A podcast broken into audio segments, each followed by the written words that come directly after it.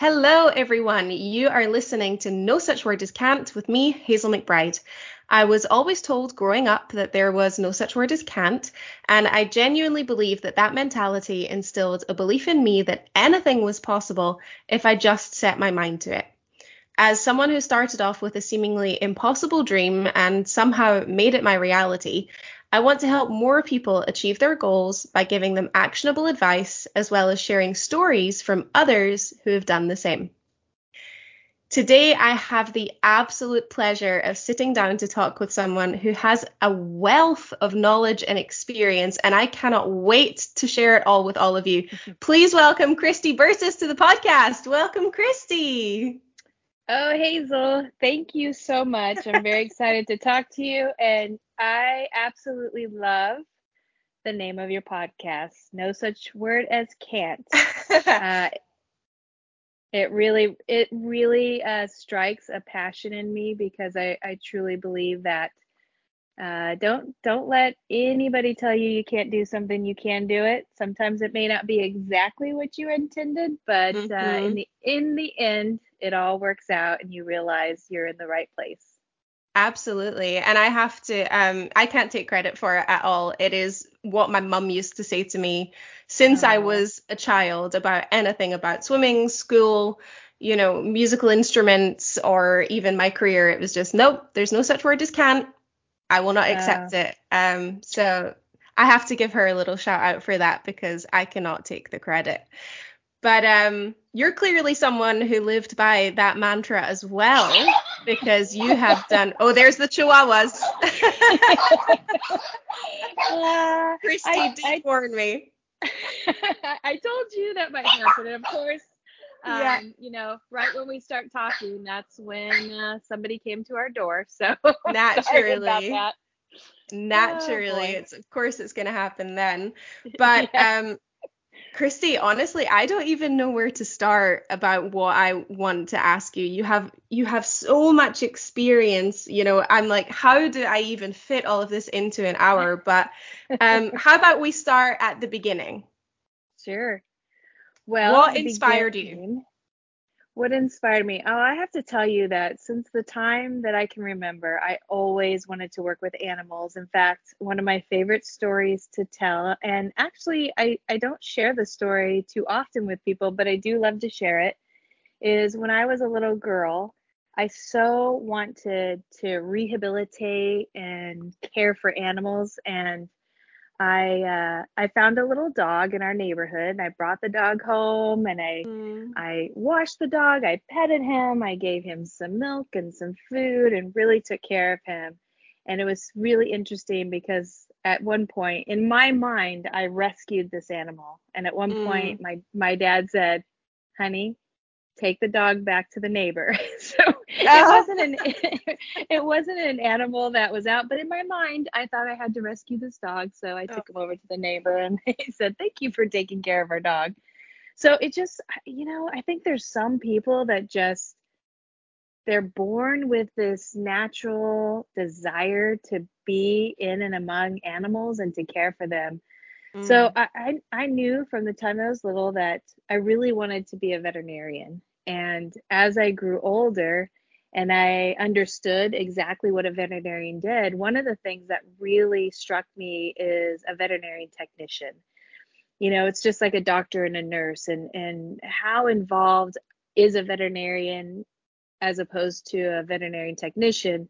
I also uh, grew up in a military family, and so going off to a four-year college really wasn't something that that I could do right away. Um, so I did start off at a junior college, and I was very lucky that very close to my my uh, my parents' home was the animal health technology program. So that's the route that I took. Uh, it's a two-year program, and it was phenomenal. Not only did I learn the medical aspect of caring for animals, but I got a great opportunity to work with a wide variety of species, anything from rats to mice to snakes to raptors to pigs, a horse. Um, we had a lemur. We took care of domestic dog and cat from local shelters. They would come in for spays and neuters, and then we'd have opportunities to do to do other treatments. So I did that for two years. And in my last um, month of school, I had done a couple of internships. And although I really enjoyed the veterinary technician side, I grew up with a fascination of marine mammals. And mm. I I had the opportunity to go to SeaWorld a couple times as a, as a little kid. But mm-hmm. there was mm-hmm. so much that we didn't know about marine mammals and I was fascinated. And of course, we lived about you know 10 10 miles from SeaWorld and so uh, right in my my last year of high school I went and got an entry level job at SeaWorld. Amazing. And so I started working there. I was working there while I was going through the animal health technology program. So that was the route that I was taking. And then I learned about animal care and the rescue and rehabilitation program at SeaWorld. And I just, that was the perfect blend of my fascination of marine mammals, my experience as an animal health tech, I could really marry those two and and work at SeaWorld. Um, so that was sort of the beginning of how I started to gain experience. And then, of course, I worked for six years at SeaWorld in a non-animal position, which was really critical to understanding how the organization worked. You know, there are friends that I that I met back in 1988 that are still very close friends to me today. Um, mm-hmm. Um, so so many great opportunities, and you know that's sometimes you have to get into an organization and maybe do a job that it's not exactly what you want to do. Yeah. Uh, but it definitely helps you to to learn other aspects that are critical to uh, your success as as you get older. Yeah, for sure. I think there's so much benefit in letting people know, you know, it's okay to start at the bottom and work your way up. That's right. Absolutely. So tell us a little bit about what it was like when you finally started working with the marine mammals. So I as I said, I started off in our animal care department. So I really fell in love with the rescue and rehabilitation program, but I also got the opportunity to work with species in the park. So Commerson's dolphins, bottlenose dolphins, sea lions, walruses, uh, California sea otters, Alaska sea otters. So it was really a, a, great let's see i think i was in animal care for seven years so wow. i really learned you know the care and you know the medical side of of helping uh, these animals and then also being involved in research you know being able to connect the guests to the animals uh, but like i said my, my heart was really in the the rescue and rehab program so I, I did that for seven years and you know, one of the things that we did, as you know, you and I uh, have this very much in common, is taking part in training animals. And so mm-hmm. traditionally, the animals in animal care did not have a formal training program. But of course, you know, there were simple things like how do we ask the dolphins to move from one pool to another pool so our yeah. dive team could go in and clean. Um, so I just absolutely was was blown away by operant conditioning mm. and just how much you could accomplish working with an animal. You know, it's hard enough to work with people. We have language where we can explain things mm-hmm. and, you know, gain better understanding. But it was really interesting to me, you know, how you built up a trust with the animals and how you could communicate non-verbally and really do some amazing things. And what really struck me was the changes in some animals. You know, some of I will tell you, anybody that's worked with me, you know, I love working with the animals that are that have been you know labeled as oh that's a difficult animal or that's mm, a stubborn animal mm-hmm. or such a challenge animal, oh yeah that animal doesn't know or that animal is not as smart as other animals and i i you know i jokingly say well your animals are a reflection of your training abilities. So, Ooh, you know, I love that.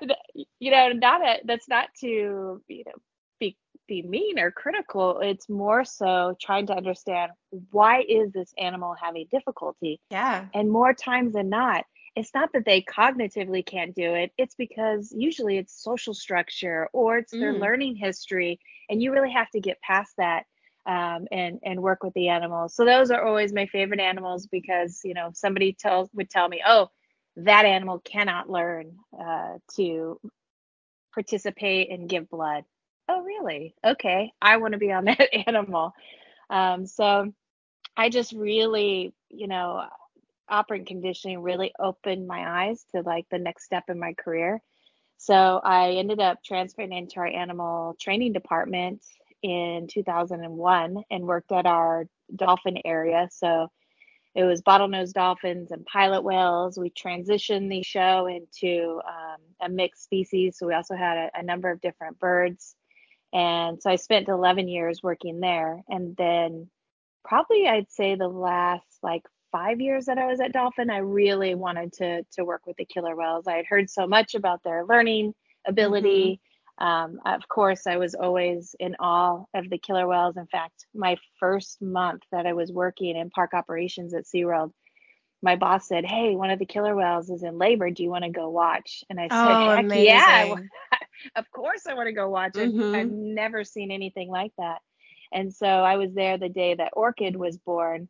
Um, so then, you know, move forward some, you know, 25, 28 years later, and now I'm I'm actually working with her. Uh, That's it incredible. Was, it, it, yeah, it was just really, really special. So you've spoken a little bit about, you know, I understand training can be addictive. You know, when yeah. when you start getting results or even when you don't get results, you just become so determined like, oh, how do I get my animal to understand what I'm trying mm-hmm. to teach them? What would you say is one of the biggest training challenges you've had in your career? You know, I, I think it's the people. I think that's the oh, biggest challenge. love that. Yes. Yes.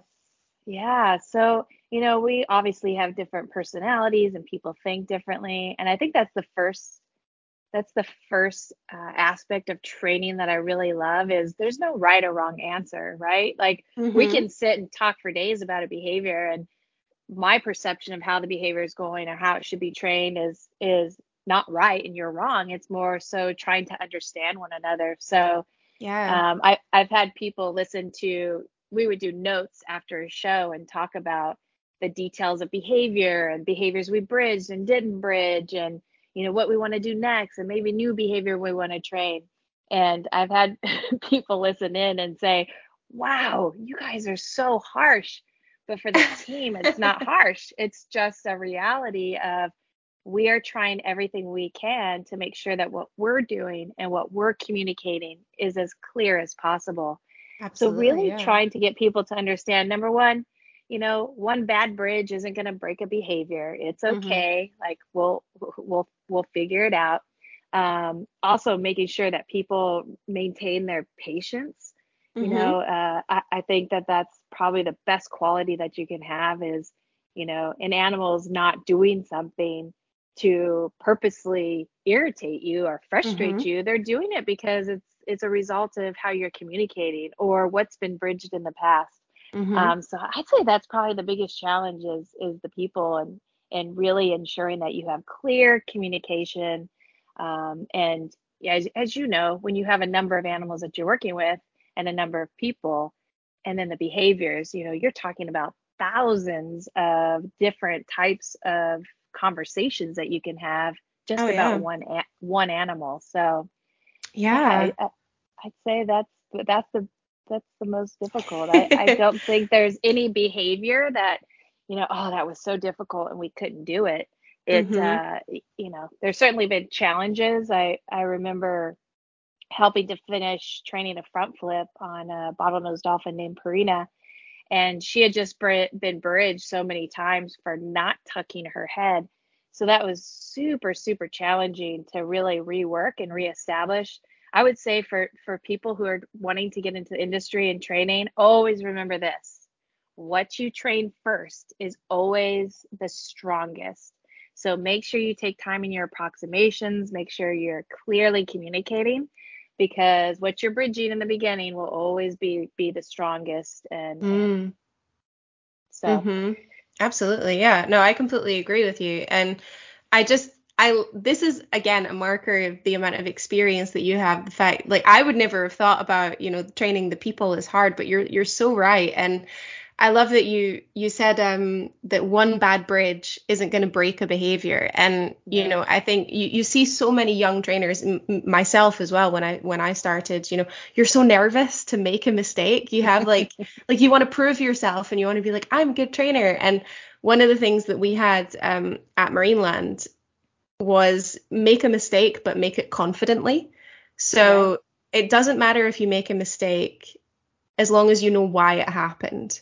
So, right. like, if something goes wrong, if I then say to you or my supervisor or anyone asked, okay, why did you choose to do that and why was it not the right choice? As long as that trainer could then go, oh, I chose because of this reason and I get that that was wrong because of this, then it was okay. As long as, you know, right.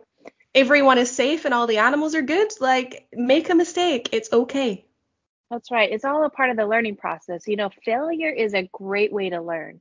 And so Mm, when you when you accept that as a trainer and you say, you know, failure's fine. My animal can fail, I can mhm. fail. It's what you do afterwards that's super important. And that's Yes. why that's why the LRS is such a critical foundation of training.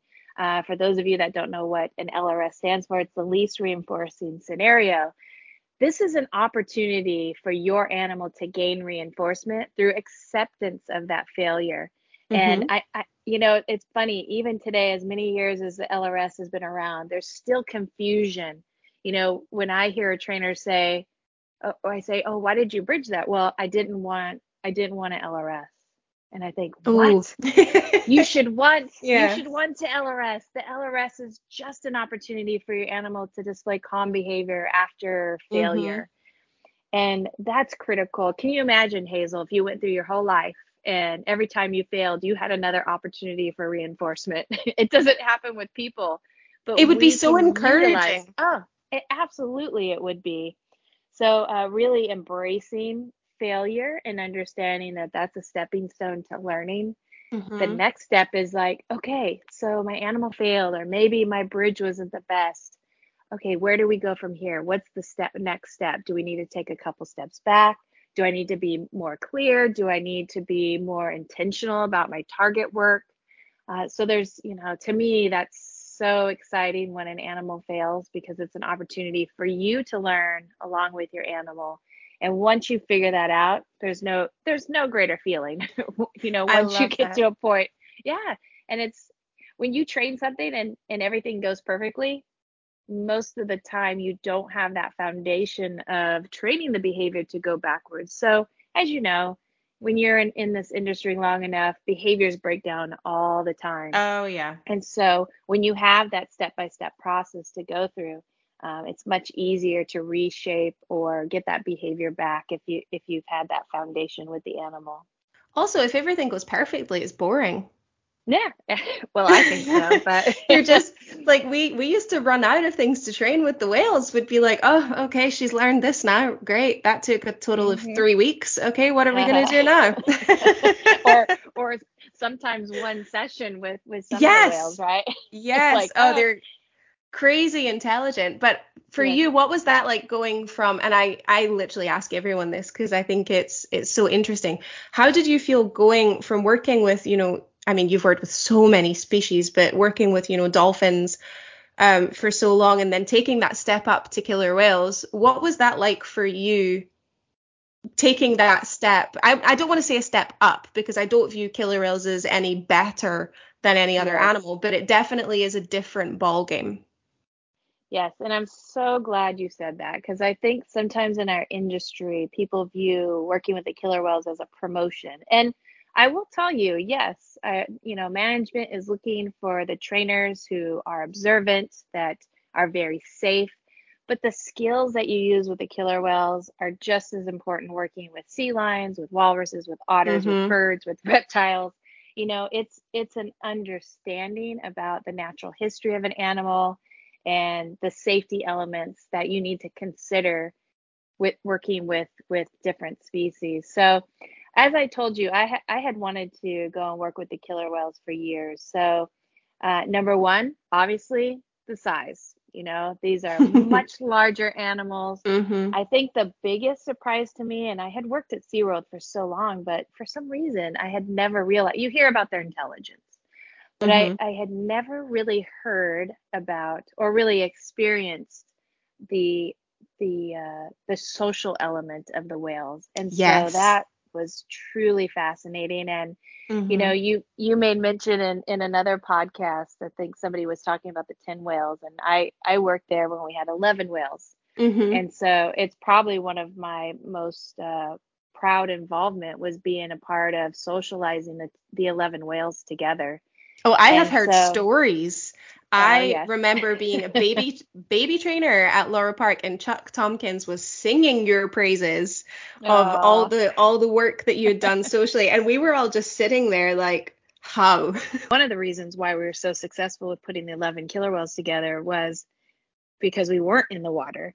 Uh, a lot more time, a lot more energy. It took a lot of the trainer's time and a lot of planning and understanding the social dynamics and what was going on with the pod and, individuals at a, at a given point.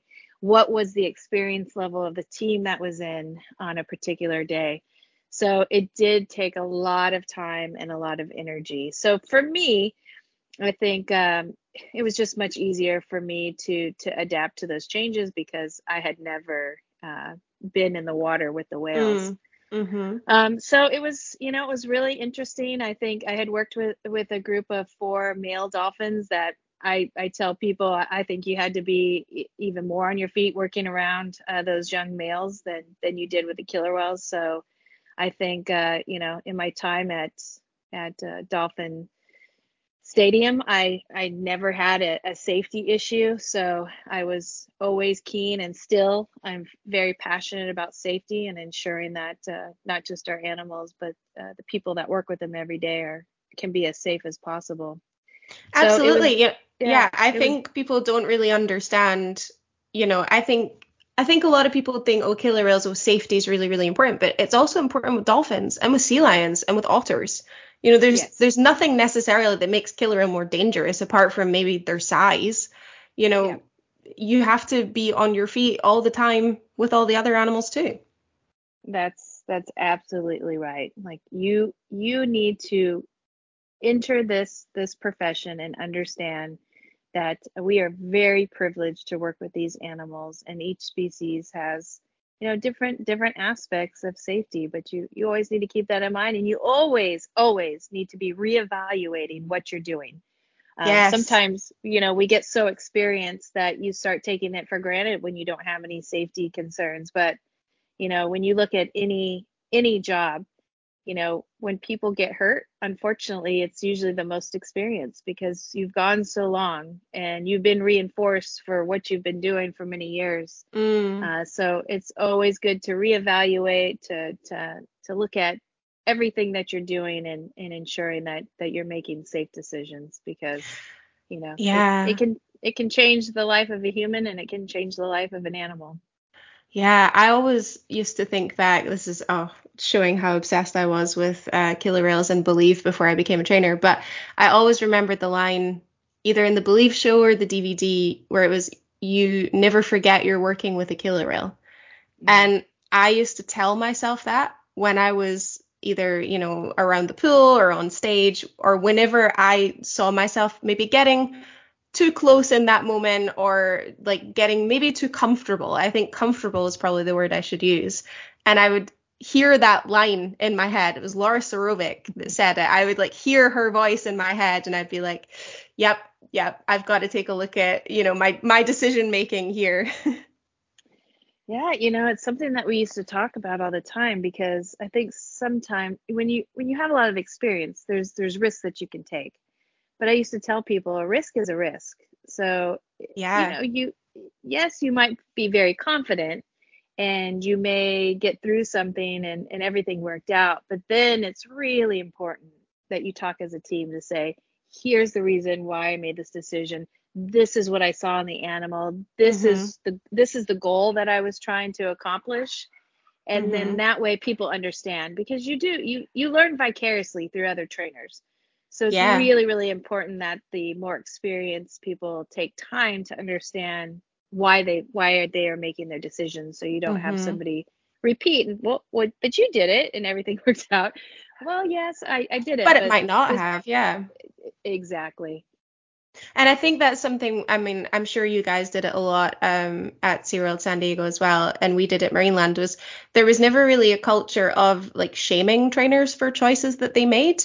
Um, but it was always just let's just have a very open discussion about what we're doing, why we're doing it, and why it's, you know, the right choice, or maybe we should make different choices. And I think it really did give rise to an environment where we all felt safe in our own decision making and supported by our team.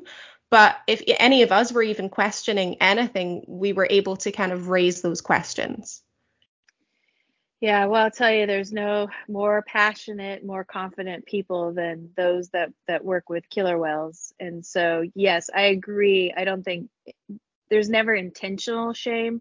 There's mm-hmm. definitely disagreements. There's, you know, definitely mm-hmm. sometimes where somebody may some say something and it's taken the wrong way. And yeah, you know, I tell people all the time, do not go home until you address. And it's an opportunity to share with your team why you may not have liked the feedback that you received.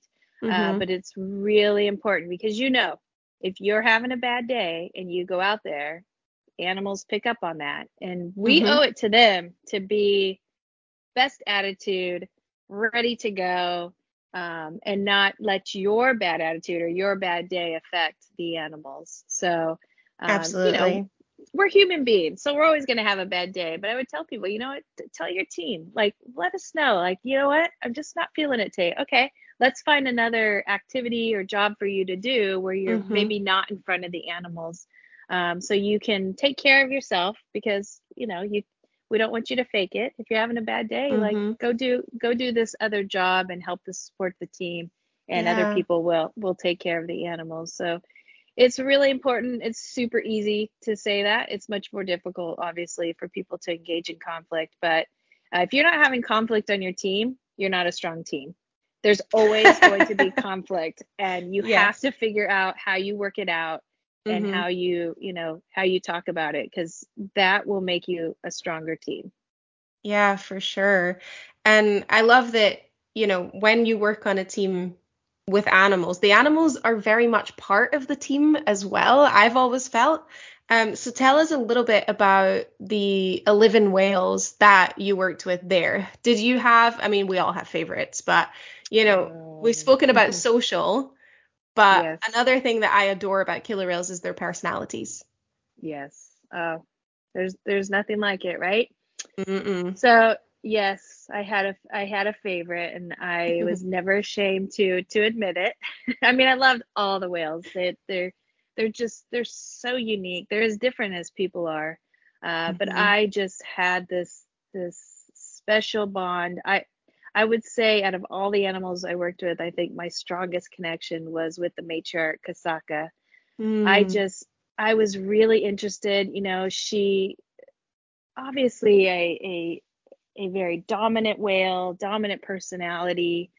Um, I would watch people interact with her, and she had a limited team because of her history. Mm-hmm. And it was really interesting. I mean, she she very much let you know how she was doing in any particular day, or what she may or may not have liked what you were doing with the pod. Mm-hmm. And it, it was you know very interesting to watch you know is is very important for her to to control the pod and what was happening in the pod.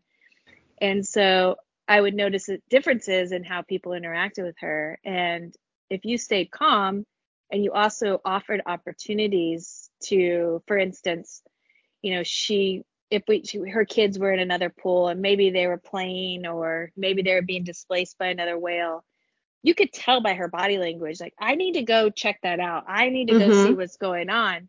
And even though she was under stimulus control meaning that she's making eye contact with you you're you're engaging with her walking her over and so that she could get you know better better um, communication mm. closer to her kids it made a big big difference. And i'll never forget it. There was one time we were socializing all the whales and it was it was a situation that Kasatka would have left. Like, I have to leave. I have to go control all of this. Mm-hmm.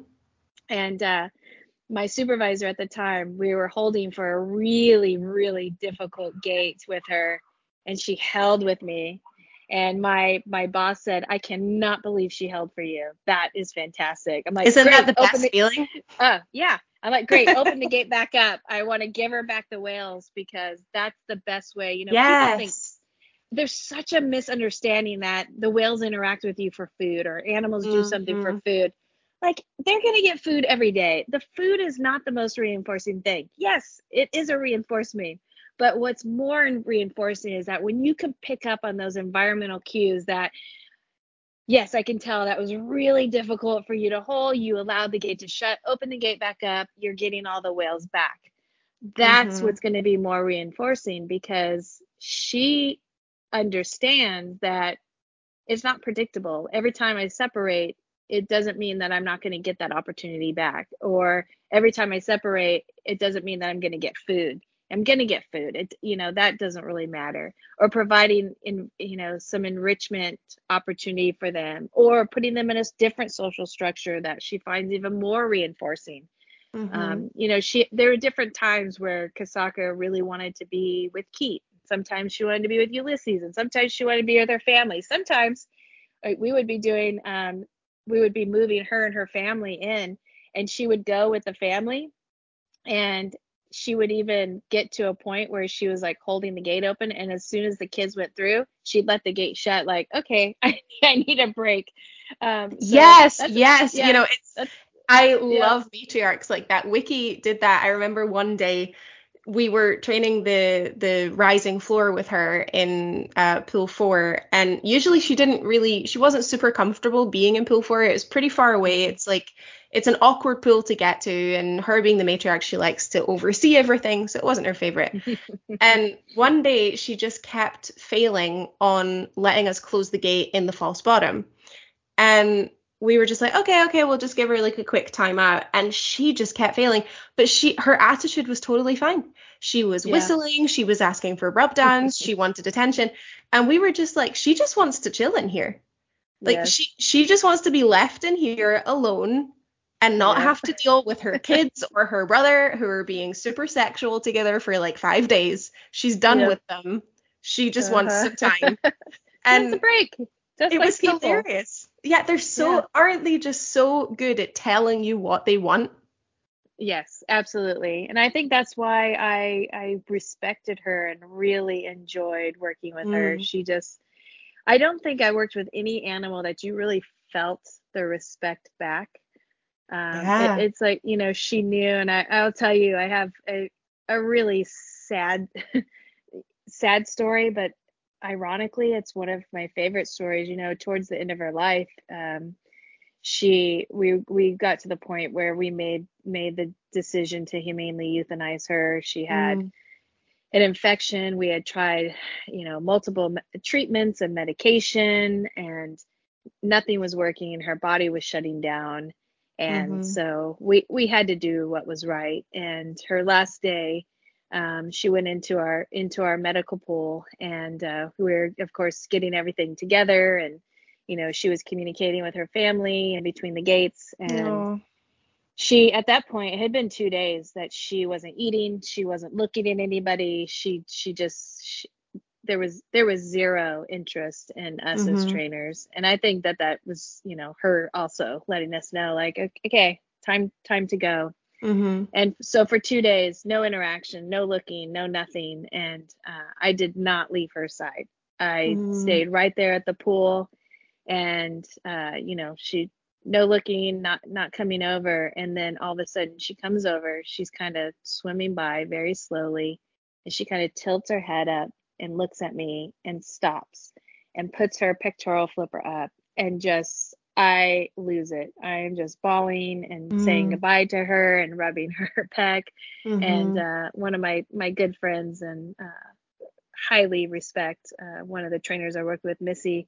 She was walking by mm. and she mm. just she just fell to the ground. I was like, I cannot believe we we called Kasatka mom because she was such incredible mom. Mm-hmm. She's like, I can't believe mom came over to you. And man, I I don't think I've felt more honored uh, yeah. and, and, privileged to to have mm-hmm. that happen to me. And I I was so happy Missy walked by because I don't think anyone would have believed believe I told told this story. Yeah. But wow, what what an honor for her to you know what what I perceived as you know her saying saying goodbye. So um yeah she's she's I'll I'll never forget her.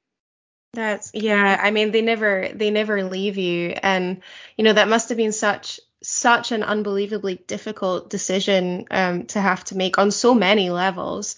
Um, You know, I think killer whale trainers especially are very we always anticipate what's going to be said about any decision that we make or anything that happens with any of our animals. And a lot of people don't really have a very good understanding of kind of what what goes on around the pool. You know, you did just say, you know, she had an infection, she'd been going through treatment, you know, we're kind of damned if we do and damned if we don't, right? Like they they right. want us to give our animals medicine, but then they don't want us to give animals medicine. But what are we supposed to do? Um, right. What are your feelings about that? Well, here's the thing, and and I was super proud of our organization because we really shared uh, with the public, which I don't know that that really had ever been done. I mean, we we definitely shared like once we got an animal through an illness and you know we we love to share those stories because just mm-hmm. like just like people animals go through you know they go through through issues as they age and you mm-hmm. know there's one thing that's certain you know they our animals will at some point die and yep. because they're in human care they definitely have um, they have the opportunity that animals in the wild don't. And that's that we have incredible veterinarians and veterinary technicians and specialists. We have human specialists that come in and work with our teams to mm-hmm. to help with with some of these issues. And so what i really loved is throughout Kasatka's illness we shared it. We shared it on social media. We did updates. We showed some of her treatments that we are doing so i thought that was really important for for people to see that part of the care of the animals you know? It's not the fun part but it's reality mm-hmm. and it's what we do for the animals and to really understand the lengths that we go to. Yes. But also to accept that at some point you know it, it's it's like your own animals. You know are you keeping them alive for you yeah. or you know at what point do you say listen uh, you know we we want them to go in a very humane way a very kind way. Of course. and you know once you get to a point where the experts are telling you there's really nothing else we can do and you see those mm-hmm. changes in your animal. In fact i'll tell you there was one time it was it was the the start of um this this last illness that she had. Um she was just a little off and I can't tell you. It wasn't body language. It was more like something in her eyes. I, I just I had reported to one of our veterinarians. I said I don't, I don't know what it is with her, but she's eating. She looks fine. There's just something that's off. And they took mm-hmm. a blood sample. They're like, nope, everything's fine. And then two days later, that's when we really saw, saw this this uh, this infection. So mm-hmm. I, you know, I, I always tease the veterinarians to say, you know, uh, science will not always tell you everything, but uh, usually behavior tells you everything. Oh, because, 100%. Yeah.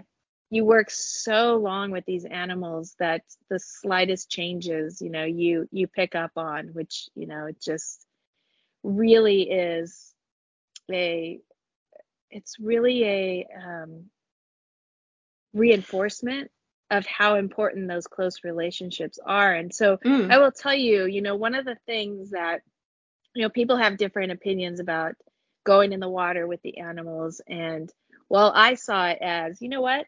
Okay, so we're not in the water with them anymore. And there's other aspects to the safety and animals understanding if somebody falls in the water, how they respond. And we are able to mm-hmm. continue with that with that training and that decence work. But it also opened up time and opportunities to teach animals different things.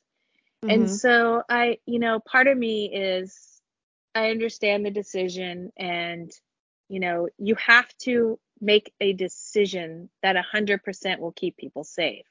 Mm-hmm. And so while I understood that, I also I mean, I think there's that, no way to be 100% safe as as long as you're working with animals because any animal, you know, horses, yeah, dogs, well, anything. Absolutely. But if you're in the water, you know yeah. you have to be able to how do you get a person out of the water and i think that's mm-hmm. that's the thing that people struggled with and so mm-hmm.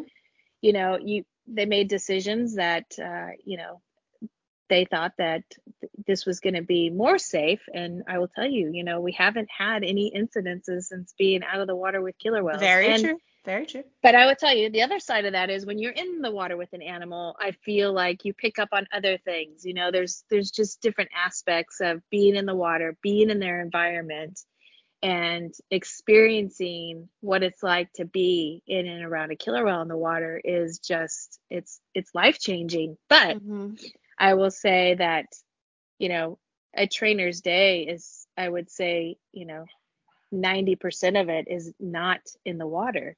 Mm-hmm. Um, there's just so much more that that's uh, that you're working with that's that's super important. But listen, if you told me tomorrow everything's changed and who wants to go in the water, I'd be the first one to to to go in and oh, and I would be building up the relationship. Yeah. Oh yeah, I would be like my wetsuit is going back on.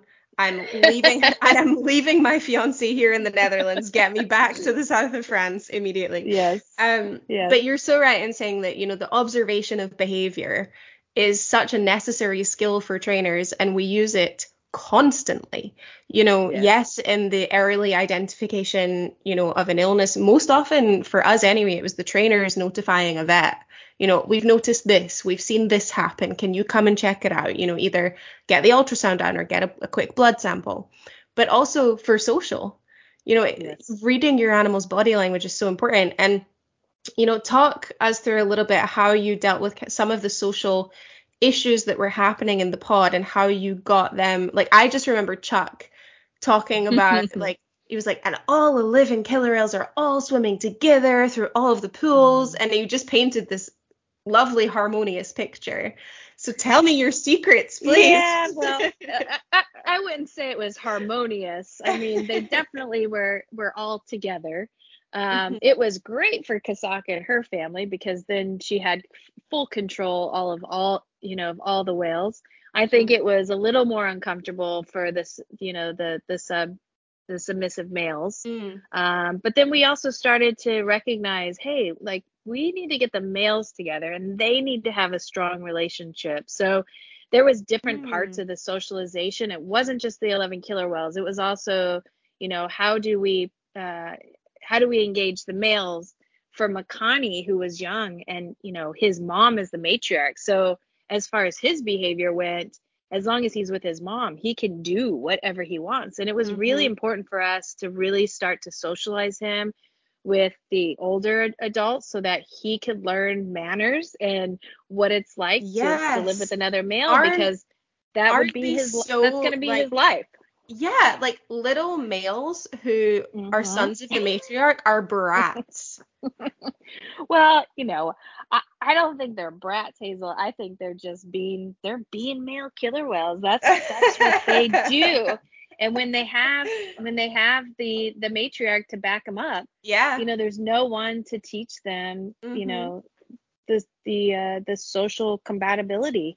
Yeah. So it's you know it and again, it comes back to the trainers to say, yes, it's very important for him to be with his mother, but mm-hmm. it's also important for him to be with the males because that's going to be his life. And at that time, we weren't really thinking that, you know, oh, well, Kasatka is not going to be around. Uh, but just how critical that ended up being that, yeah. you know, now he's now he's not with his mom. And so, you know, Kalia obviously took over and and really, I think, kind of be, became that that mother figure for him, their their mm. sister brother. But you know, with uh, the no breeding and everything, and you know, the females were on birth control, but you know, at times it was he really needs to be with these these older males, and so he needs mm-hmm. to learn how to get along and and you know they they very quickly at a young age you know they want to chase and rake. It's just what they do. It's it's part of their social structure and it's important. Yeah. It's important very. for them to establish themselves.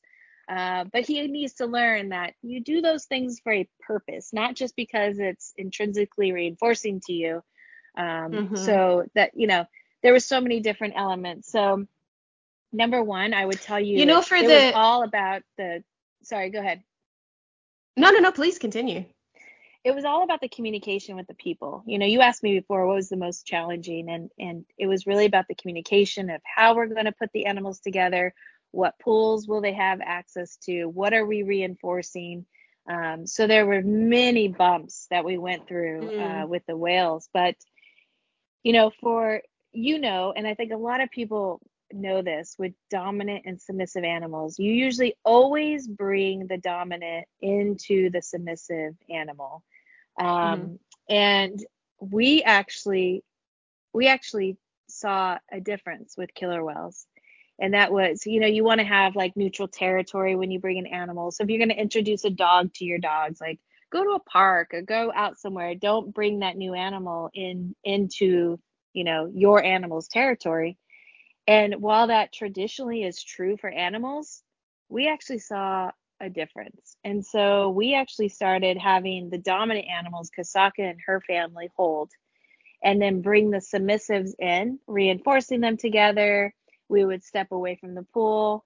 A big key was was distraction, offering up environmental enrichment, offering up water sprayers and kelp and other types of, of opportunities for them to engage so that they didn't leave their leave their trainers and okay i'm going to go and, and chase and rake because that's really reinforcing it was okay how can we engage them in other activities other than that? And mm. so it really was a step by step process. Again it was really looking at the social dynamics of of the whales to say what you know how do the whales look? You know everybody looks really good um, also engaging with Connie, you know, giving him attention loosely. You know, that, that's the other thing. People always think, oh, animals have to be under strict stimulus control. And for this, we did not uh, do that. We actually offered up opportunities. So when he was engaging in correct behavior and he was swimming with the other whales, uh, we would, you know, obviously we want them to to be together and have that be reinforcing in itself. But we did step in occasionally and, and reinforce him when he was, you know, engaging in good behavior as opposed mm-hmm. to chasing the other males since he had mom as as a backup. Mm-hmm. So we we also tracked everything. Uh, we tracked who we were putting together, how long they were with, um, how often we saw types of aggression. What type of aggression did we see? Did we see contact aggression? Did we see just animals kind of swimming by one another? Do we see animals like, this is my pool, you can't come in? So we were really tracking everything and seeing trends every month so that we saw, you know what, this this group of animals isn't as strong. Let's really work on this. Let's use the trainer's relationship and reinforcement to help really uh, establish a stronger connection between the whales. So it was really, uh, really interesting to do.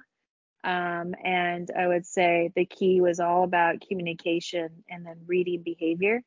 Very small steps. Sometimes, you know, the whales would be together. The, the ultimate goal was could we actually leave and have the animals be together overnight for a long period of time? And mm. when I mm. was there, we never got to that point. I think most of us just wanted to make sure that we were, you know, we were there and we were ensuring safety for other whales.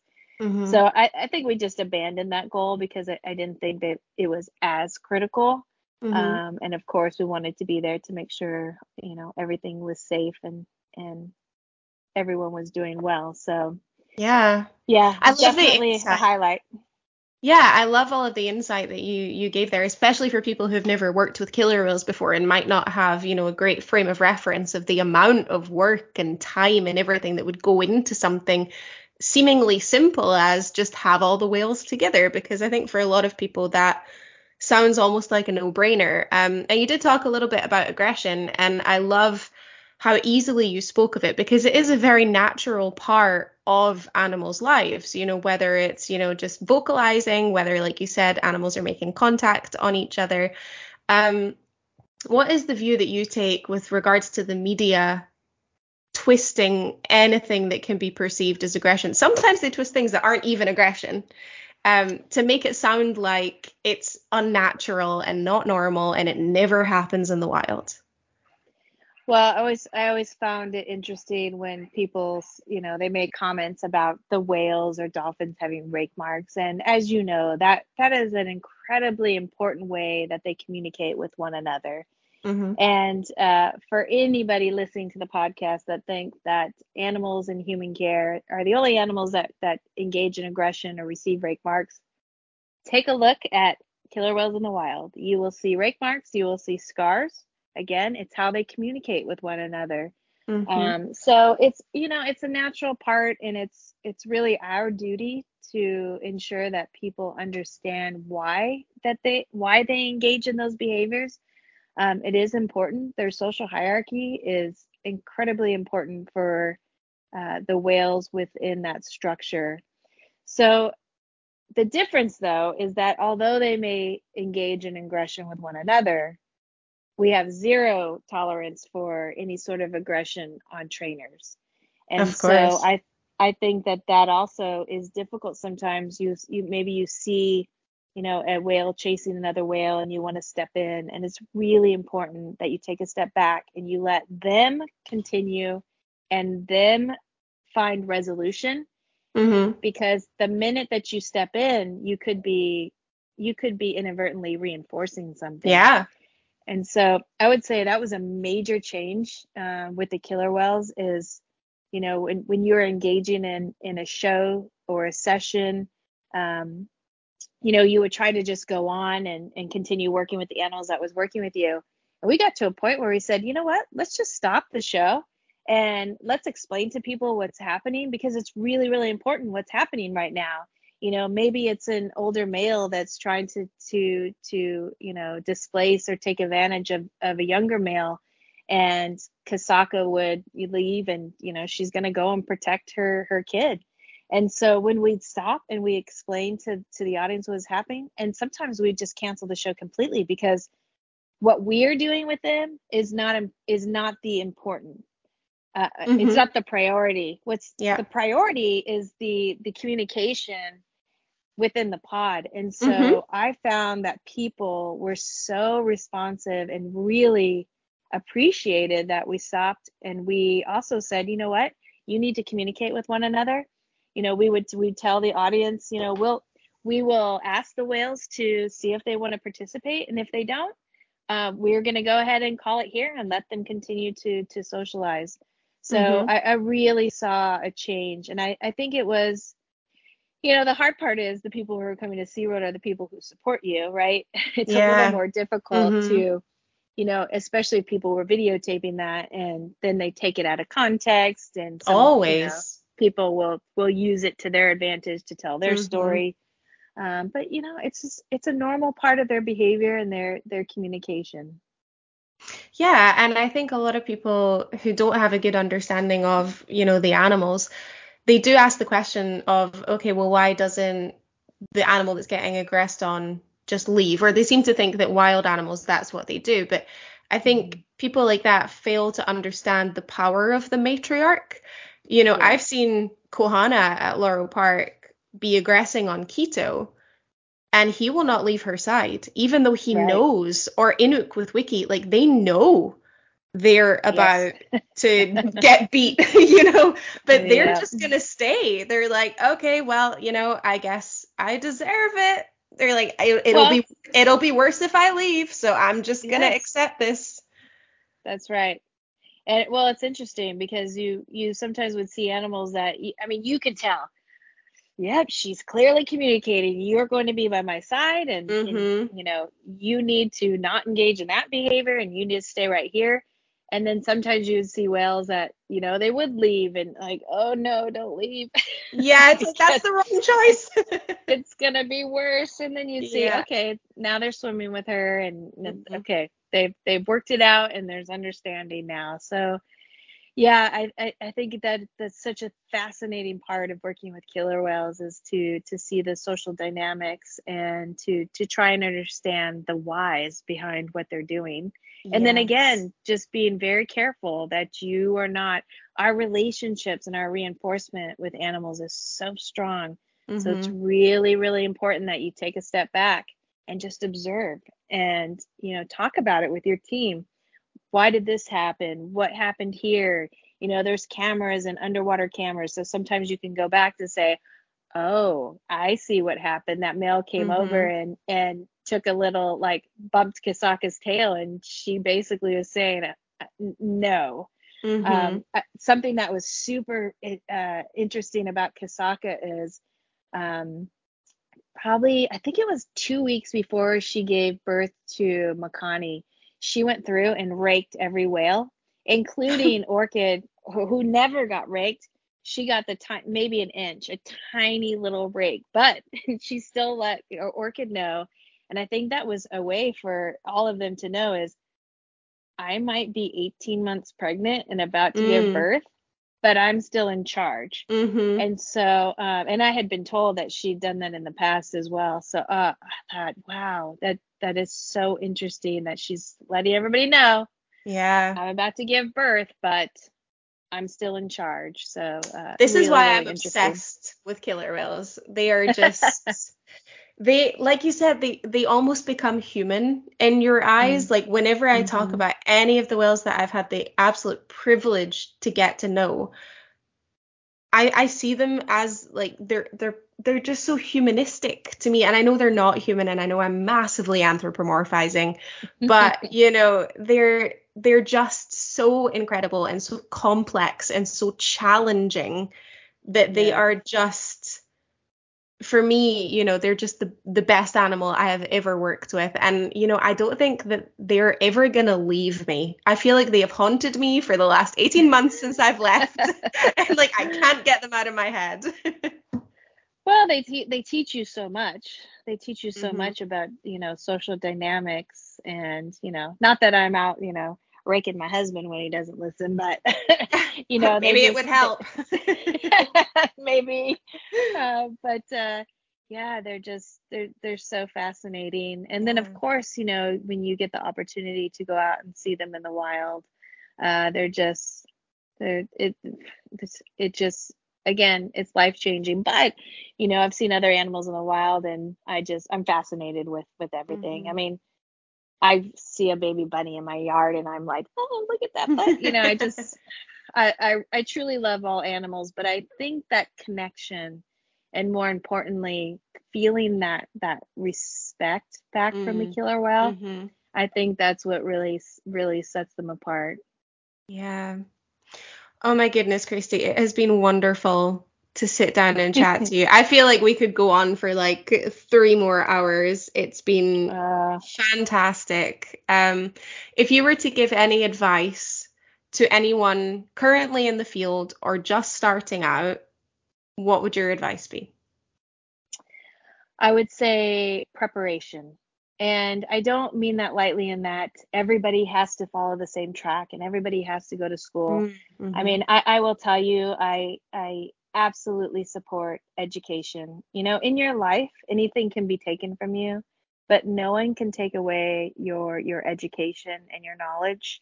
Mm-hmm. And I think that when you have opportunities to go back to school, no matter what the subject is, you're just expanding your overall knowledge and you'd be surprised you know sometimes i hear people say well why do why do i need to take that subject and then as you get older you realize oh that's that's very important for what i'm doing now so I mm-hmm. think it's mm-hmm. preparation. And again, it doesn't need to be academic, it can be volunteering, it can be um, just preparing yourself to work with animals. If you are an impatient person, you have to figure out how to become more patient. Um, because mm-hmm. I think that, that that is a critical skill that you need to have working with people who work with animals and then also working working with animals. Find out about the animal that you want to work with. And let me stop there and just say don't get so focused. Like if you are somebody who says oh i want to work with killer whales that's great. That's absolutely that that should be a goal of yours. But don't let that limit you. Open up your horizons travel go work at other facilities. You know sometimes people think that you know oh this i only want to work at this facility every facility has something to offer you and to teach mm-hmm. you. And so don't jump around multiple places, but just be open. You may not think, oh, there's this opportunity to go work with reptiles. Well, I don't want to work with reptiles. Well, working with reptiles, that gives you an expertise and a skill set that you'll mm-hmm. never get if you just go straight into to marine mammals. So be open. Um, sometimes you don't think you want to work with a particular animal and then you know if you're already in the job and you get transferred and you start working with that animal i see it 100% that somebody who says i don't see myself working with that animal and then move ahead a year later and they say oh this has been life changing i never knew i wanted to work right. with an animal what mm-hmm. an amazing opportunity that this has been So really just keep your options open. But mm-hmm. also when you're working with animals, make sure that you're not just learning from the people that that you work side by side with. Really expand your understanding, your knowledge. What's going on with converse, conservation with that animal? What's the natural history of that animal? Uh, really try to understand all the different aspects that there is to to caring for an animal. It will just make mm. you make mm-hmm. you a mm-hmm. much more rounded um, employee. For those of you that want to get into working with marine mammals, you know, there's I've heard it on your other on your other podcasts when people talk about swim tests, and mm. I think that that you know the the scariness of the swim test is going away, but you have to prepare. You know, you're getting yeah. in cold water. You don't have to be the best swimmer. You know, we've had collegiate swimmers come and not pass a swim test, not because they're not a good swimmer, because they didn't prepare. You yeah. know, swimming in salt water, swimming in cold water is it's just different. And without uh, so, goggles. Yeah, without yeah, and you don't want goggles. You know, it's so much better to to open up your eyes and and and see and in salt water, and it's actually healthier for you to be in salt water. Mm-hmm. So you know, just just prepare, and if you prepare, you'll do fine and also realize that when you think you don't have any more air left, you can hold your breath for a lot, lot longer. Yep. Um, so it's just you have to have that mindset and you have to show up and say, I'm gonna pass. And you will. You will. But you gotta prepare. You know, you mm-hmm. can't just think, well, I swam in college, so I'll go pass that swim test. No, actually mm-hmm. go go out into the ocean, you know, go swim in some cold water and make sure that you're prepared and it's not not such a shock for you. Mm-hmm. Well, Kristi, thank you so much for all of the stories and advice that you have shared. I know that my listeners are going to absolutely love it. And thank you so much for taking the time to sit down with me today. Oh, it's my pleasure, Hazel. It's it's been an honor to know you for many years, and I thank you mm. for for all that you've done for for animals and for people. Oh, thank you so much. You're welcome. Thank you so much, everyone, for listening. If you have enjoyed this week's episode, then please do not forget to like, rate, and subscribe. Sharing on social media is always a bonus, and I will catch you guys next week.